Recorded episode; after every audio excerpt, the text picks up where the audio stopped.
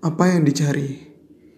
Judul tulisan saya kali ini seolah-olah saya bertanya kepada teman-teman semua. Apa yang dicari di saat kita hidup? Apa yang dicari di saat kita sedang berjuang? Tulisan ini saya buat di saat keraguan itu muncul kembali. Di saat saya sudah begitu banyak memulai kembali. Di saat saya membangun kembali. Mungkin tulisan ini sebagian kecil dari doa saya yang saat-saat ini keimanan saya sedang mulai pudar. Tidak bersembayang dan hanya melalui layar kaca dengan ukuran 5-6 inci. Mungkin sang pemilik juga sudah bosan dengan segala yang saya lakukan.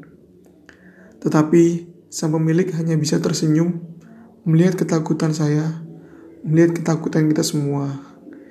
Di saat pandemi ini ada, sudah berapa banyak hal baik yang sudah kita lakukan? Ini sebagian refleksi diri. Saya menulis ini dengan begitu kuat saya melawan ego. Dengan segala keterbatasan saya, saya rasa melawan stigma yang ada harus tetap diperjuangkan. Banyak di luar sana saya dengar tangisan. Banyak di luar sana saya baca ketidakadilan. Bahkan di saat seperti ini, kriminal mungkin jalan melanjutkan sebuah perjuangan menurut saya sangat kurang bijak.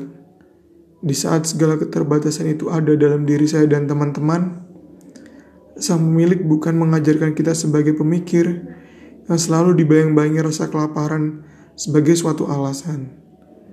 Sang pemilik seolah-olah mengajak kita harus terus berjuang melanjutkan sisa-sisa waktu yang berkesempatan ini.